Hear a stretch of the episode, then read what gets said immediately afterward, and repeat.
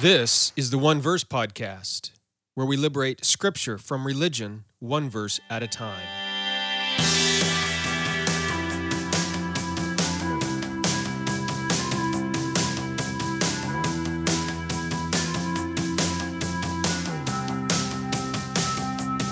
Well, hello there. It's Jeremy Myers, and you are listening to the One Verse Podcast. The following episode is an excerpt taken from one of the lessons in my online course, The Gospel Dictionary. In case you aren't aware of it, I have an online discipleship group. And in one of the main things I do in this discipleship group is teach online courses. I think there's about 10 courses available now for people in the discipleship group. And one of them, one of these courses, is the Gospel Dictionary. The Gospel Dictionary looks at 52 keywords of the gospel. When it's all said and done, there might be a few additional words as well. And contains, I don't know, so far, about 100 hours of teaching, and I'm only about halfway through. So, um, uh, this this podcast episode is an excerpt from one, just one of the lessons in that dictionary course. Now, if you want to take that course, you have to be part of the discipleship group, and you can do that by going to redeeminggod.com/join. Learn uh, more there and uh, join up there. So I, I, look forward to to seeing you there inside the discipleship group and uh, taking this course. Uh, this course will eventually become a book probably several books. Uh, but that's several years away from the time of me recording this. I got to finish the course itself and then edit and process. And so, anyway, uh, if, if you're anxious though to read everything and get access to everything, the only way to do that is inside the discipleship group. Okay, they have PDF downloads, MP3 downloads, and you can uh, interact with me there as well about the content of these lessons. So, anyway, thank you so much for listening to this podcast. I really, really appreciate it. Telling other people about it as well. That's how uh, word spreads about this. If you find the content of these podcasts helpful uh, and you're sharing it with others, thank you so, so much. All right, with all of that in mind, let's get into the content of today's podcast study.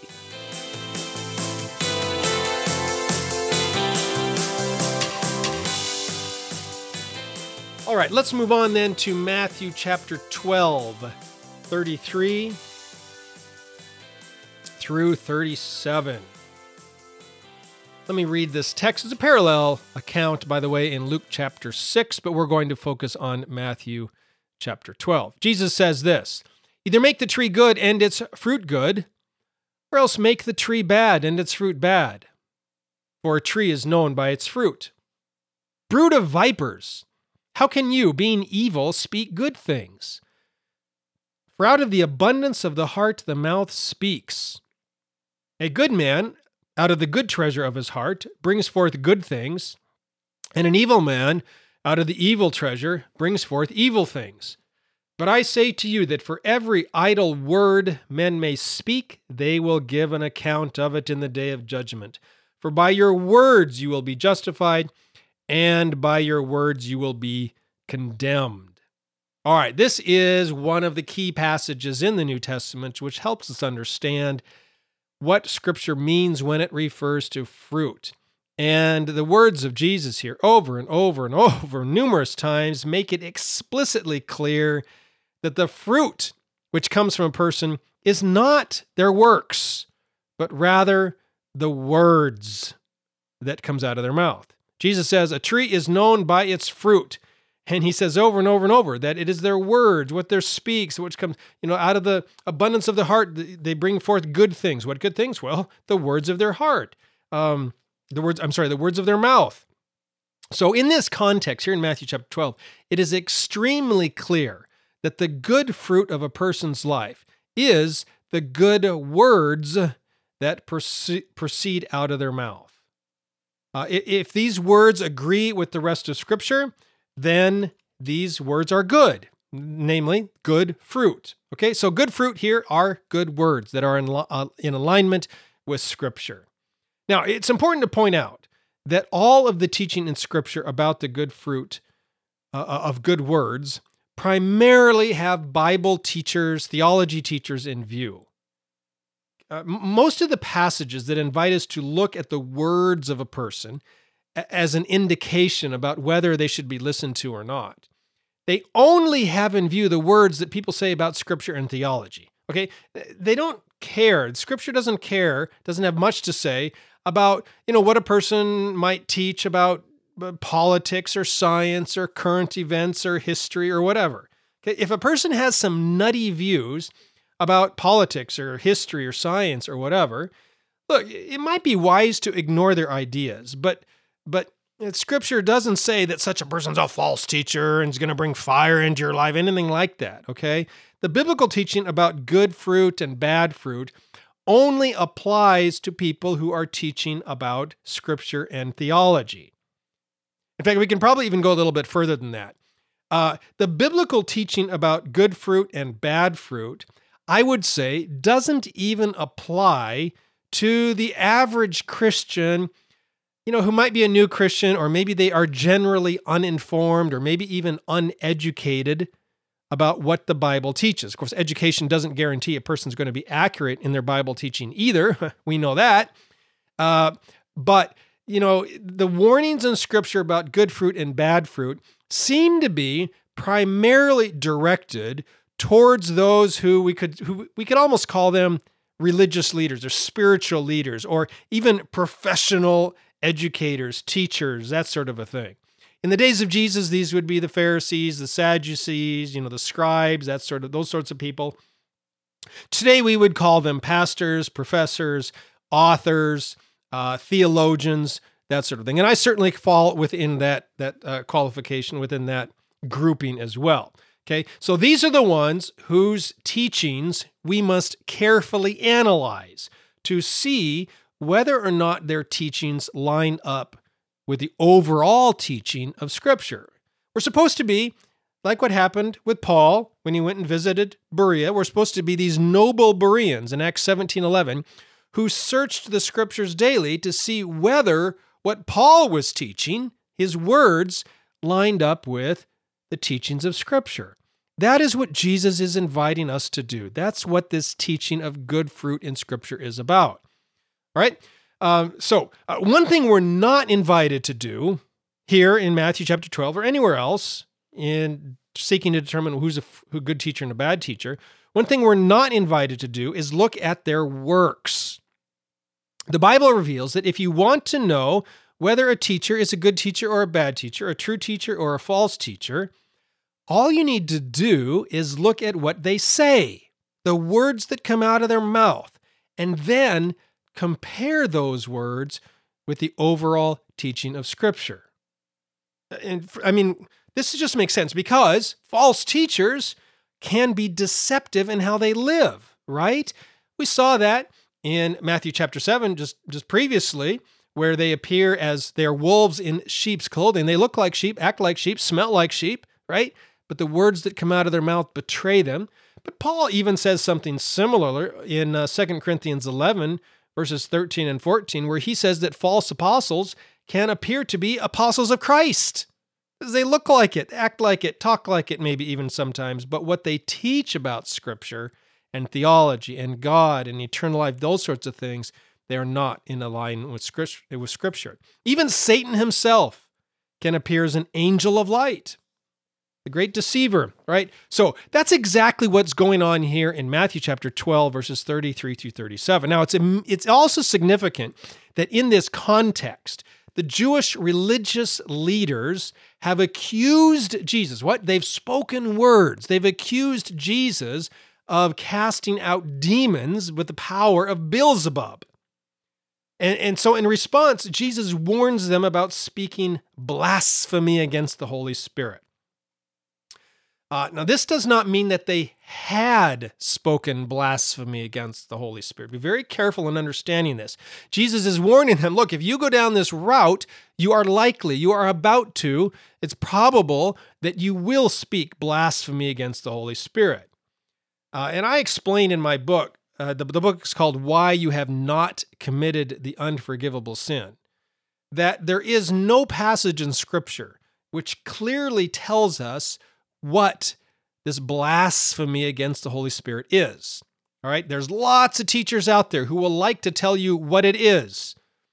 They will say it's divorce, it's adultery, it's murder, it's it's saying, you know, profane things to God or you know, F you to the Holy Spirit or asking Satan to come into your life or something like that. Uh, and I get emails every day all over the world from people who have heard some some pastor or teacher who put fear of hell into their lives because they thought that they have committed the sin and now even though they want to be forgiven they want to be part of god's family they just know they can't because this they listen to this teacher Look, there's no passage in scripture which tells us what this sin is, and I think that's very good. There's a very good reason for that. As we all know, if we see a sign that says uh, wet paint do not touch, there's a large segment of the population that will go touch it. So God very wisely did not tell us in scripture what this blasphemy against the Holy Spirit is, specifically is. Why? Because then there would be a large segment of the population that would go do it. And uh, and so Anyway, the sin, though, is related. And by the way, I talk about this a lot more in my book. Um, the book is called Why You Have Not Committed the Unforgivable Sin. And I bring it up again only to say I am revising and updating and expanding that book. It probably will be a while before it comes out. So if you want to get a copy, go ahead and get it now. But there will be an expanded, updated version coming out eventually, probably not this year, maybe next year, but we'll see.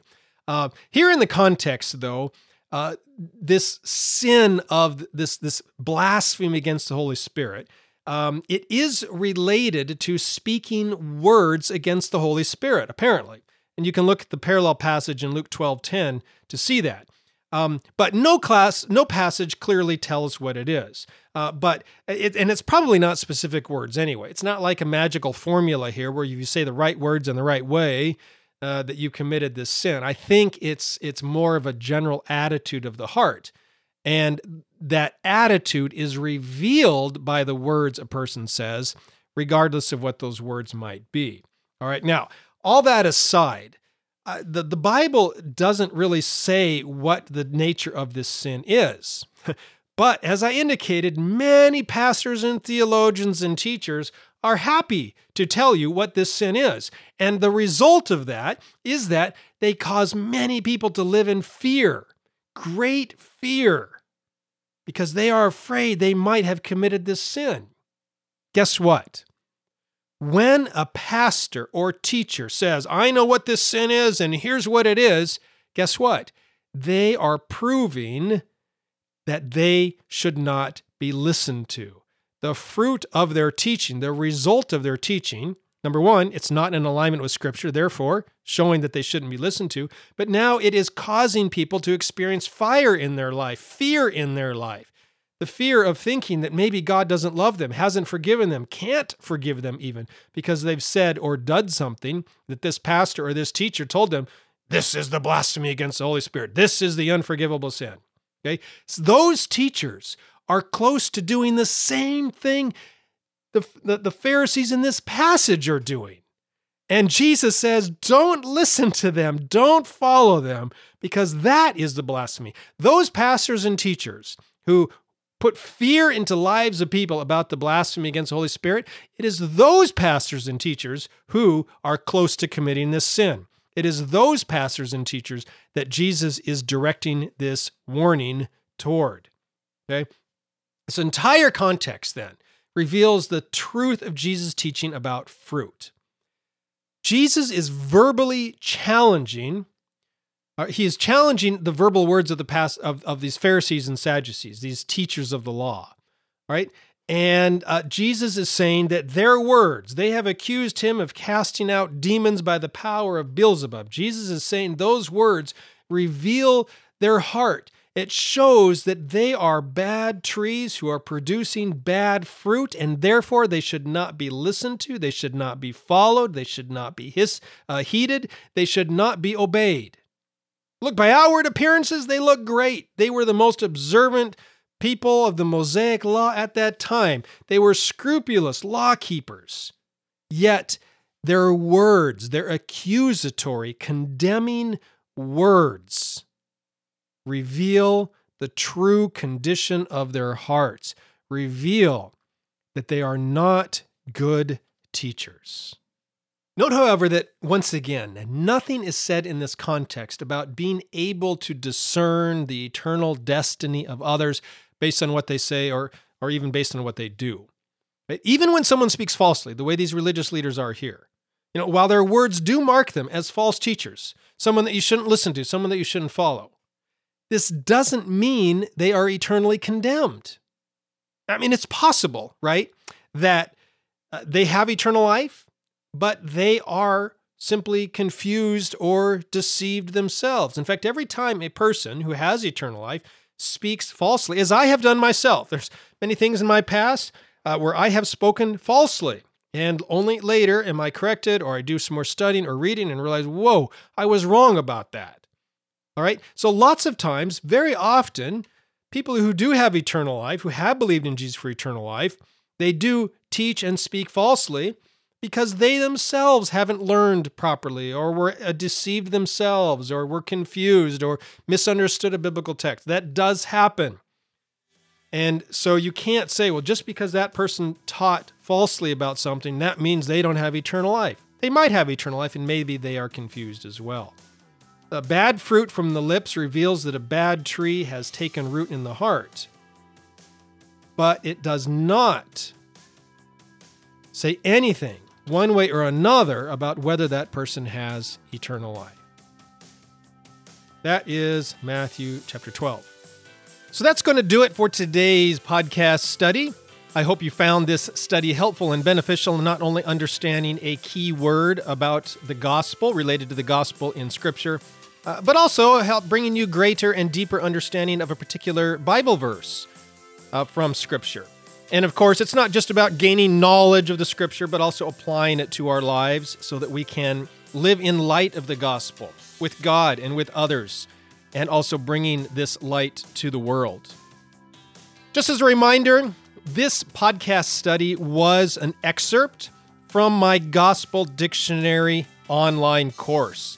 This course looks at 52 keywords of the gospel and hundreds and hundreds of Bible passages about the, the gospel and uh, it is available. The only way to take this course is by joining my online discipleship group.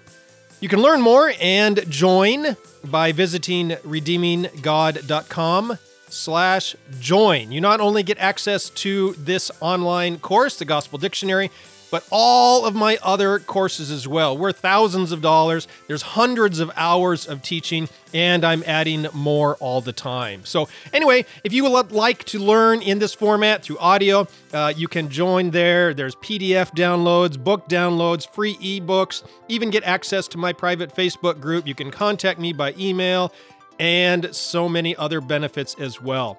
Uh, just by joining up, I'm going to send you a free audio book on prayer. So anyway, to learn more and join me there, just go to redeeminggod.com slash join. Thank you so much for listening to this podcast episode today, and I look forward to seeing you in the next episode as well. Thank you so much. Talk to you later. Bye.